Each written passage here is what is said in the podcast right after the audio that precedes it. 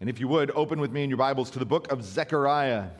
Uh, this morning, we're going to open up the very beginning of the longest of the minor prophets, and uh, we are going to spend uh, essentially right up until Christmas, the way I have it planned out, in this book, and that is entirely appropriate. Zechariah, more than any other place in the minor prophets, makes the people ready for a coming Messiah. He's going to intentionally build on everything that's come before, and he's going to reveal new details, new depth to those promises that God has made. He's going to essentially take the people from past to present to distant future, and Zechariah is going to center around this theme that God remembers, that Yahweh remembers every promise that he has ever made to his people, and they will, that he will prove to be perfectly faithful to those promises. So, if you're not there already, find your way. Zechariah chapter one. I'm going to read verses one through six, which is our text for today. Zechariah chapter one, beginning in verse one, this is what God's word says. In the eighth month, in the second year of Darius, the word of the Lord came to the prophet Zechariah, the son of Berechiah, the son of Iddo, saying, "The Lord was very angry with your fathers. Therefore say to them, thus declares the Lord of hosts, return to me, says the Lord of hosts, and I will return to you, says the Lord of hosts. Do not be like your fathers, to whom the former prophets cried out, thus says the Lord of hosts, return from your evil ways and from your evil deeds. But they did not hear or pay attention to me, declares the Lord. Your fathers, where are they? And the prophets, do they live forever? But my words and my statutes, which I commanded my servants the prophets, did they not overtake your fathers? So they repented and said, as the Lord of hosts purposed to deal with us for our ways and our deeds, so he has dealt with us." Let's pray. Lord, as we open up another one of the minor prophets to a place that we are not necessarily familiar with in our Bibles, we ask that you would open our eyes. Lord, as we do every week, we ask that you would open our eyes so that we might behold wonderful things from your word. Not wonderful thoughts from a sermon, not wonderful illustrations that are poignant. Lord, open our eyes so that we can see universal, timeless truth from the God of truth. And Lord, I pray that as you open our darkened eyes, as you soften our cold hearts, that you would draw us not only to understanding, but to obedience. Lord, through the power of your Spirit, help us to walk in a manner worthy of the calling to which we've been called. And Lord, I pray that everything that we do for this morning, whether we sing, whether we serve, whether we give, or whether we study, that it's done as an act of worship and surrender to you. For you are the great God of our salvation and worthy of all of our praise. We pray these things in Christ's name. Amen. So like I said, we're on the eleventh out of twelve minor prophets. And uh, by this time, pretty sure that most of you could tell me the four major themes, even if they weren't on the banners behind me. Uh, Not cheating, it's just a help. But I'm sure most of you could get there. You could tell me about the holiness and the sovereignty and the justice and the mercy of God. And that's good.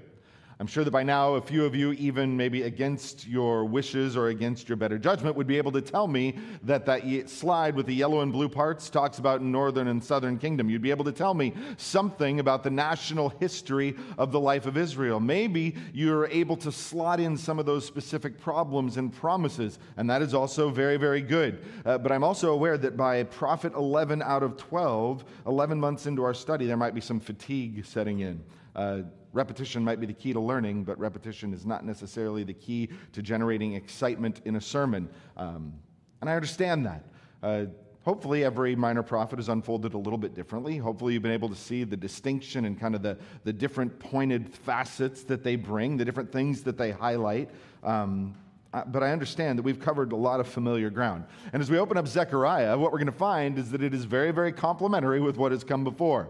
Uh, when he warns, it is for familiar sins. When he promises, it is based on familiar promises. But uh, take heart. Uh, in this, like I said, the longest of the minor prophets, uh, he builds a familiar house in an entirely unique way.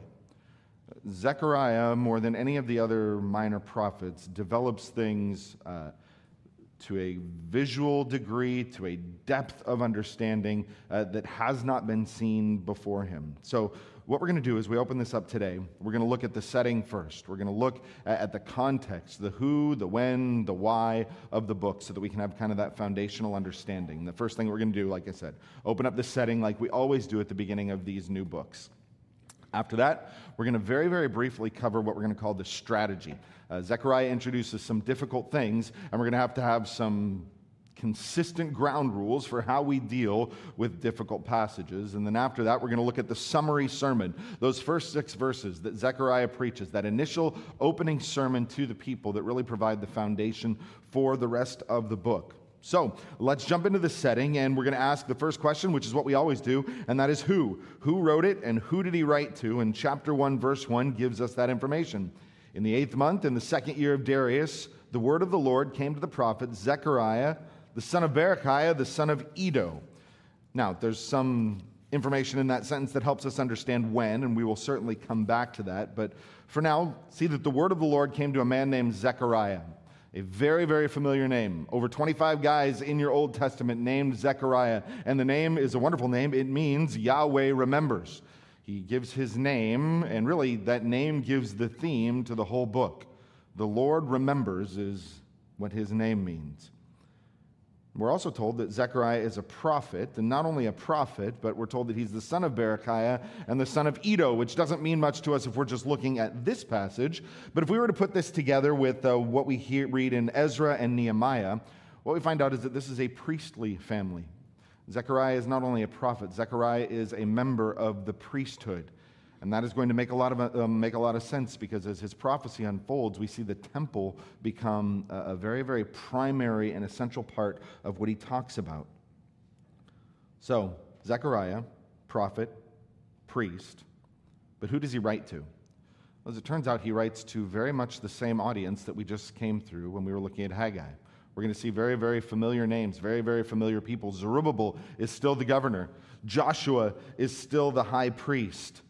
But more than that, remember that he's writing to a people that have just begun then to rebuild the temple of the Lord. He's talking to a people that are in physical distress.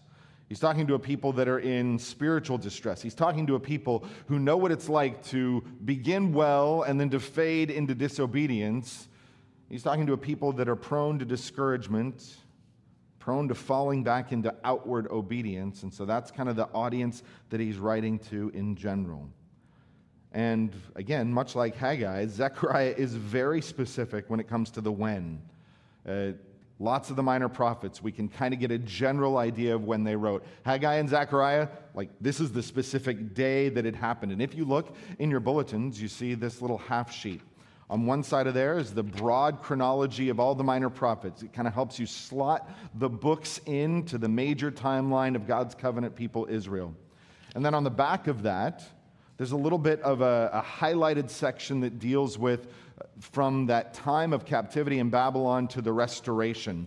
Uh, remember that in five eighty-six, Babylon comes in and does that final conquering of Jerusalem. The temple is done away with, completely destroyed. The city, by and large, completely destroyed. No one and nothing of any value is left in the ruined Jerusalem, and it lies in ruins for fifty years while the people remain in exile in Babylon. Eventually, the Babylonian Empire fades. The Persian Empire comes to prominence. Cyrus the Great makes that decree that all of the people within his empire are free to return to their homeland.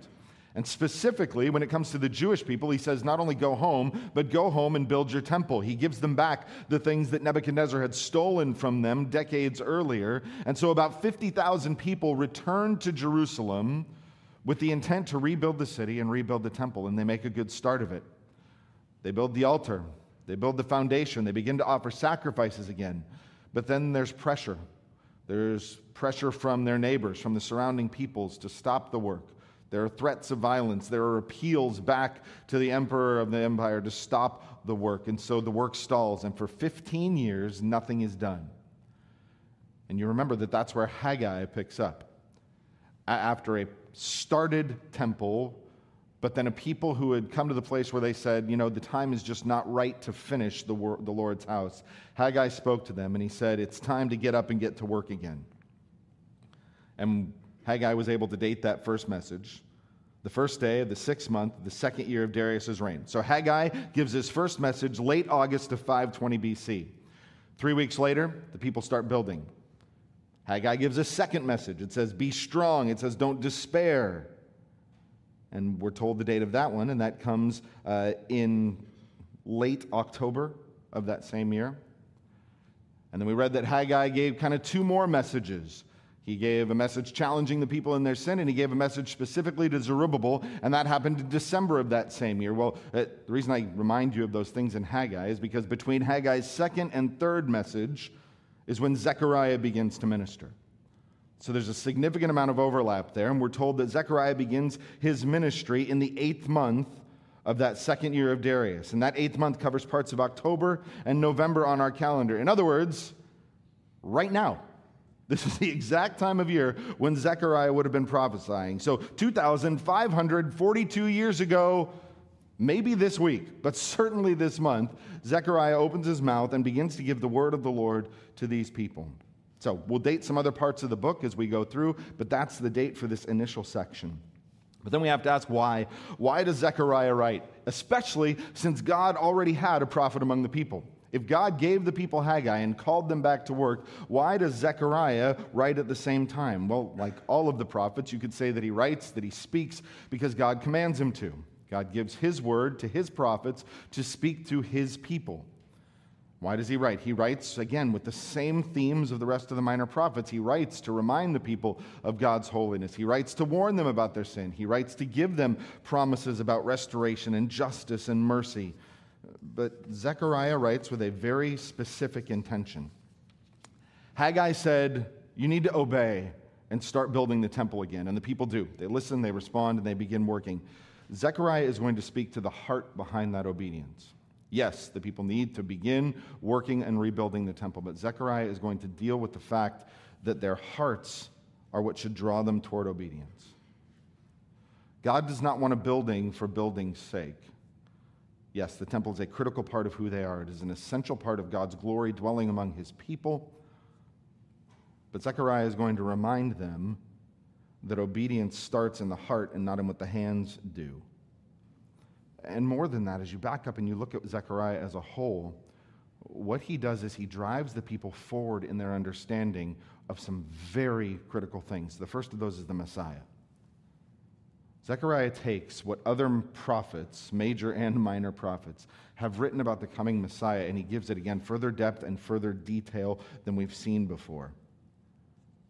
And he also reminds the people that God remembers his promises, because God has made some remarkably specific promises to these people.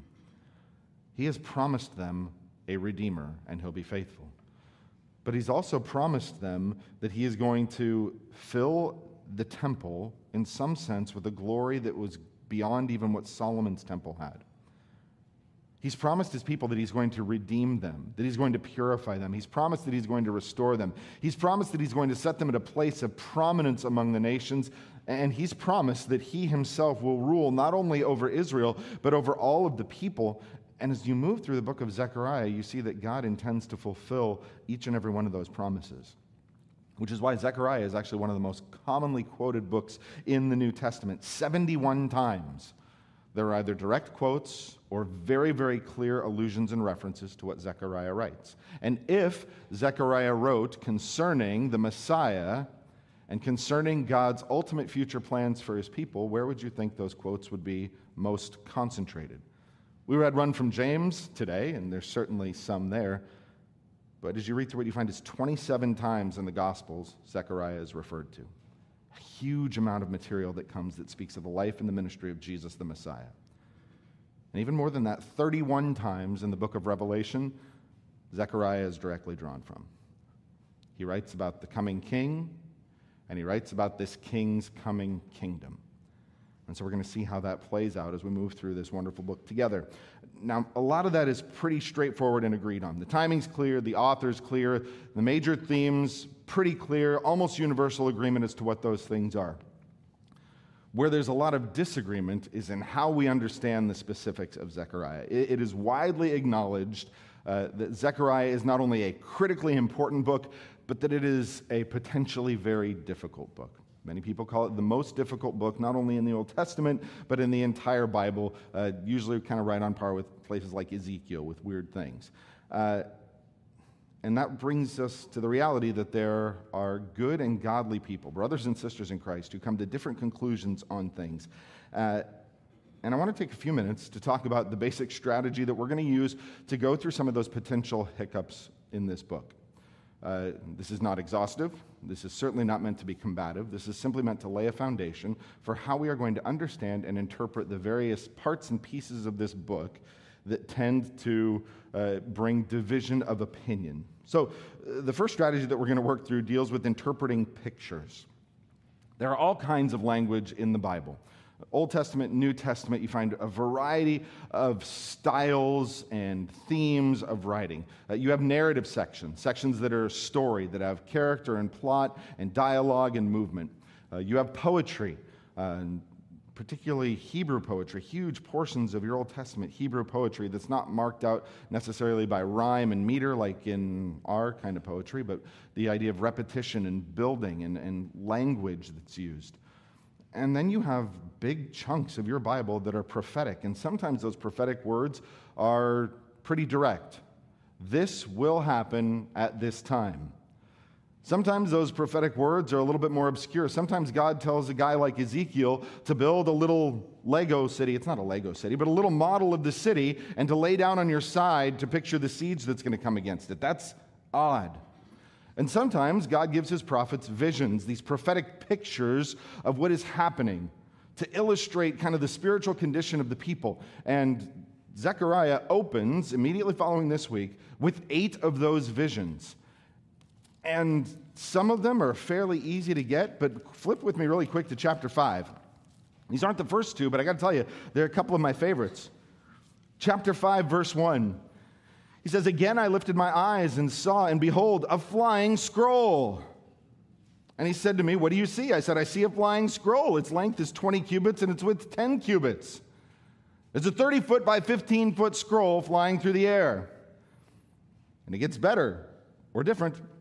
Chapter five, verse five, "Then the angel who talked with me came forward and said to me, 'Lift your eyes and see what this is that is going out.' I said, 'What is it?' He said, 'This is the basket that's going out.' And he said, 'This is the iniquity in all the land. And behold, the leaden cover was lifted, and there was a woman sitting in the basket.'" You have a flying scroll, a huge flying scroll, and a woman trapped in a basket. What do you do with that? There are wide-ranging opinions on what that is. Everything from uh, the Antichrist to a nuclear missile, which is one of the interpretations of the flying scroll, uh, to uh, people that just won't touch it because they have no idea what to do with it. So what do we do when there are odd images? Uh, the answer is not super exciting, but it is very consistent. The answer is, look at the context. God, we are going to operate with the presupposition that God does not give us pictures to confuse his people. That God does not give mystery for the sake of mystery, but that God gives pictures to reveal truths so that we might have understanding, either about him or about sin or about his promises, but that God gives us these things so that we might grasp his truth in a unique way. And as you read through the context of these visions, most often they are made very, very clear. The flying scroll is a curse that is going out over the land. The woman in the basket is the picture of wickedness. We do not have to resort to kind of fanciful interpretations on these things to figure out what we are. So we're going to move through this again with the intention and the understanding that when God speaks, he wants people to understand. And not only do we look at the, the particular context of the book itself, but we remember that God has given this prophecy in a cultural context. When Zechariah writes, he's writing to a people that have returned from captivity in Babylon. That matters. This is after a significant judgment of God and a portion of the return. He is writing after men like Isaiah, Jeremiah, Ezekiel, Daniel. He is writing to a people who have an understanding of the prophetic writings that have come before. So he's not writing in a vacuum where we have to just kind of interpret these things all on their own. He is writing these things in a literary context and then in a cultural context that give an awful lot of clarity where we would tend to see mystery. And that actually brings us to the second thing that we need to interpret, and that's the idea of uh, interpreting various places. There are some key place names mentioned in this book, one of those being the city of Jerusalem. Almost forty times in these fourteen chapters, you have God mention Jerusalem through his prophet. And when he speaks of Jerusalem, he is talking about the physical city that is the center of politics and worship for his people. When Zechariah says Jerusalem, in the minds of his audience, it calls to memory very specific things, a specific place, specific promises. It is not a mysterious spiritual reference. It is something tangible and something very, very understandable to the people. And kind of tied right along with that is the idea of Zion. Zion is mentioned nine times in the book, and Zion has a couple of different references. We've seen it in the Minor Prophets. Sometimes Zion refers to Jerusalem as a whole. Sometimes Zion refers to a specific part of Jerusalem, most specifically the Temple Mount. But again, when God's people hear Jerusalem and Zion, they do not think of uh, kind of fuzzy spiritual images. When they hear Jerusalem and Zion, they think of a tangible, real, touchable, physical place. And so we're going to assume that along with the original audience, God had those things in his intent when he mentioned them. We also have to talk about the temple. The temple is mentioned twenty times in this book, either through the name, the temple, or by being called the house of the Lord. And it can get a little bit confusing because sometimes it's very clear that the temple that Zechariah is talking about is the work in progress that is happening as he writes to these people. But sometimes he talks about a temple that doesn't seem anything like the one that they're building. And we have to determine, when he's talking about a temple, does he still mean the temple? And once again, we're going to assume that as he is speaking and using terms that his audience understood, that he's referring to an actual physical building. The temple was the place where the glory of God dwelt among his people. And even as we read through the New Testament, there's no reason to reframe or reorient or reinterpret those things to fit some kind of other understanding. So Jerusalem will mean Jerusalem, Zion will mean Zion, the temple will mean the temple, and that leads us to the last thing that we need to think through, and that's how do we interpret references to certain people? There's some very familiar names in the book. Joshua, still the high priest, functioning as the high priest. He will be used to picture a coming priest, but when he talks about Joshua, he's talking about the actual person, Joshua. He's going to give us the first kind of detailed look at someone called Branch. There's a reference in Zechariah to Branch. And if we just had what we had in Zechariah, we would know some things. But remember, since we're dealing with this in the context of other minor prophets, we're going to get to go back to Isaiah, back to Jeremiah to see what they've told us about this branch. And it becomes very, very clear that the branch is a reference to the Messiah who is to come, not only who he is, but what he will be like and what he will do. And as we go through the book, there's going to be references to various houses of people. There's the house of Israel. There's the house of Judah. There's the house of Levi, there's the house of David, there's the house of Nathan. And again, commentators have lots of opinions on what that means, many of them tied into the people of God being the church in this present age, referred to back here in the prophets. And I want to submit that while uh, I understand that perspective, when God mentions a house of people, it consistently means the physical descendants of that house.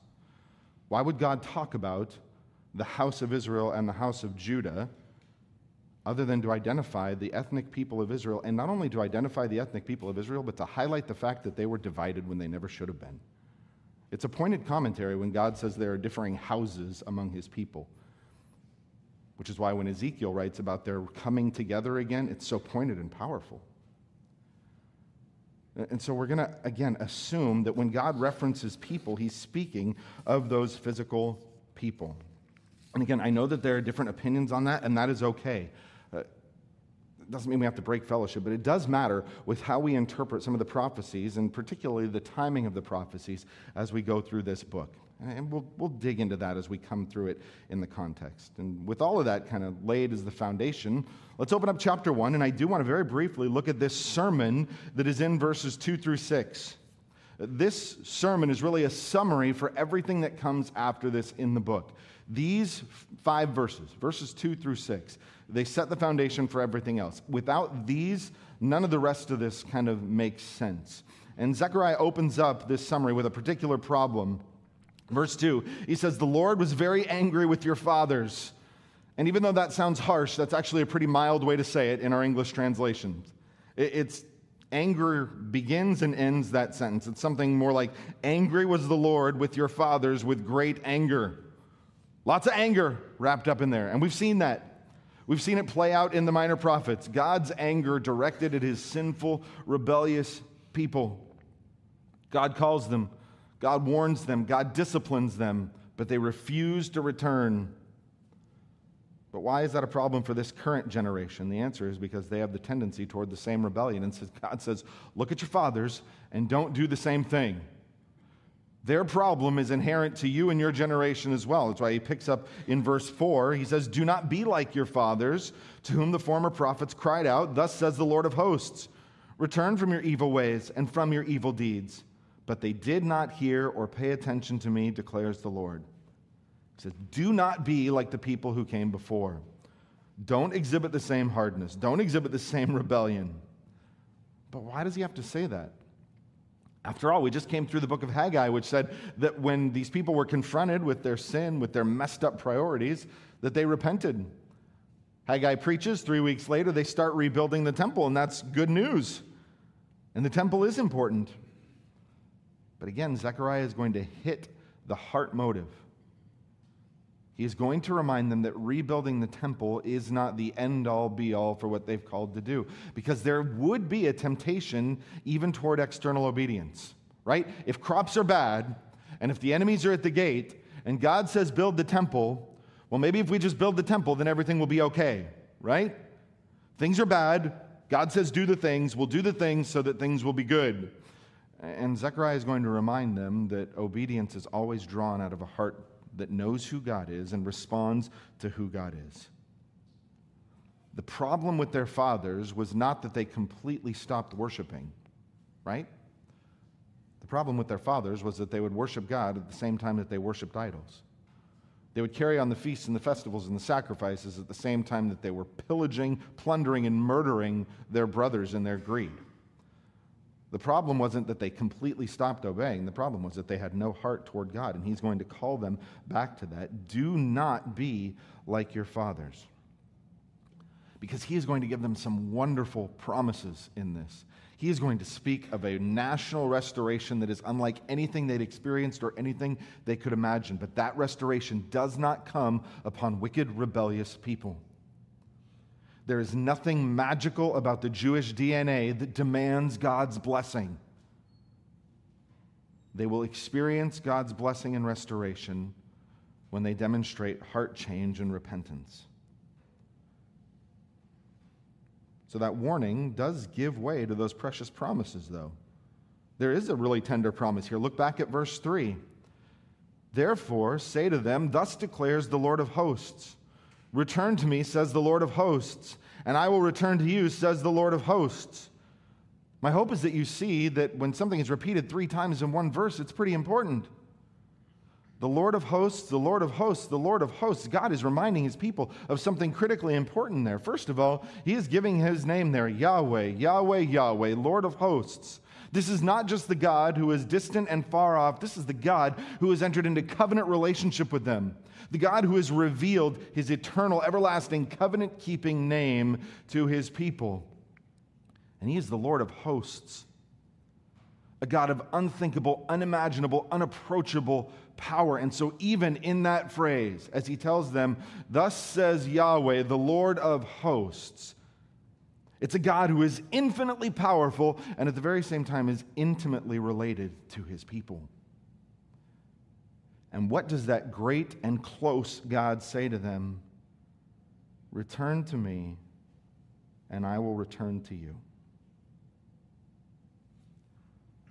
That God that they had sinned against and offended calls them back. Remember, if there's distance in their relationship, if there is a break in fellowship between God and his people, it is entirely one-sided. It is their sin that has broken the relationship. It is their rebellion that's broken fellowship with God. And yet, God stands ready to return to his people. It's very similar to that picture of the father in the parable of the prodigal son. It was the son who ran. It was the son who sinned, but it was the father who stood waiting for his return. And that's the picture that God gives. He says, the moment you turn, the moment you repent, I stand ready to return to you. It's just that beautiful reminder that God disciplines his people in their sin, but that he doesn't discipline them to destroy them, that their sin doesn't separate them from relationship with him. It doesn't, it doesn't nullify all the promises that he made. Sin brings terrible consequences, but God doesn't reject or hate his wandering people. He faithfully and patiently and lovingly calls them back. And when they do come back, they find that he's there. That's why we read out of James at the beginning of this morning. Not because we're Israel, but because we worship the same God. The same faithful, covenant-keeping, beckoning God. James writes to professing believers, why are there causes? What is the cause of quarrels and fights among you? Why is it that you don't know anything but dissension? It's because you chase after your lusts, and when you don't get what you want, you kill for it. You don't have because you don't ask. And when you ask, you don't get it because you ask with all these wrong motives. And yet, in the middle of that, in the middle of the mess your sin has made, James says, but draw near to the Lord, and he will draw near to you. His God is not the God who is far off. He's the God who is ready to re- forgive and redeem and restore his people. Because the humility that brings repentance and the repentance that brings blessing was true for Israel, and that same pattern is true for God now, which makes sense if he is an unchanging God from everlasting to everlasting. And as he goes on, he kind of concludes his sermon by asking very pointed questions to offer some proof. He asks them painful things that prove the truth of what he's saying. He says, don't be like your fathers. They heard the warnings, they saw the judgments, but they refused to change. But now look at verse five. Your fathers, where are they? What's the answer to that question? Dead. Where did the path that your fathers walked lead them? They're dead. Many of them starved to death inside Jerusalem during that last siege under horrible, unspeakable conditions. Many of them died fighting against a Babylonian army that God had called up to deal with his people. Many of them died as the Babylonians rushed in and conquered and destroyed Jerusalem. And the ones that survived that horror likely died in exile. Where are your fathers, Israel? They're dead. And their death was marked by the path of their rebellion and disobedience. Okay? And he goes on. And the prophets, do they live forever? And the people are going to have to say no. The prophets don't live forever. Isaiah and Jeremiah, they're dead and gone. Even in their obedience, they perished. And you know what? Uh, if the people were going to be really honest, they would have to admit that the prophets that weren't just ignored, well, their fathers actually killed. Some of the prophets didn't survive because the people had no tolerance for the message they were preaching. So God asks the hard questions. Look back at your history. Where has it gotten you? Death, violence, rejection. But what doesn't die? Verse six. But my words and my statutes, which I commanded my servants the prophets, did they not overtake your fathers? Your fathers died, my prophets died, but my words didn't. Every word, every promise, every command came to pass exactly like the prophet said he would. And the, the phrasing that he uses there is graphic and it's pointed. He doesn't just say that his words and statutes came to pass. He says, the words and the statutes which I commanded my servants the prophets, did they not overtake your fathers? Didn't my words chase down and overcome your fathers, try as they might to escape them? And wasn't that the history of Israel, them running from God's warnings, them running from God's promises? And for a while, didn't it look like they might have succeeded? God warns and he warns and he warns. He disciplines and he disciplines, but nothing truly tragic ever really seems to happen, right? And the people were utterly convinced that they were safe. Uh, we are the chosen people of God. So in some sense, they saw themselves as untouchable. Jerusalem is the chosen city of God, and so in some senses, they saw it as untouchable. The temple is the place where the glory of God dwells, and so of course, it's untouchable. And what does God say? Look back. Didn't every word eventually overcome them? When it looked like they'd escape, ultimately it brought them to destruction. See, you can't hide from the power and the perfect faithfulness of God, but what's the other side of that promise?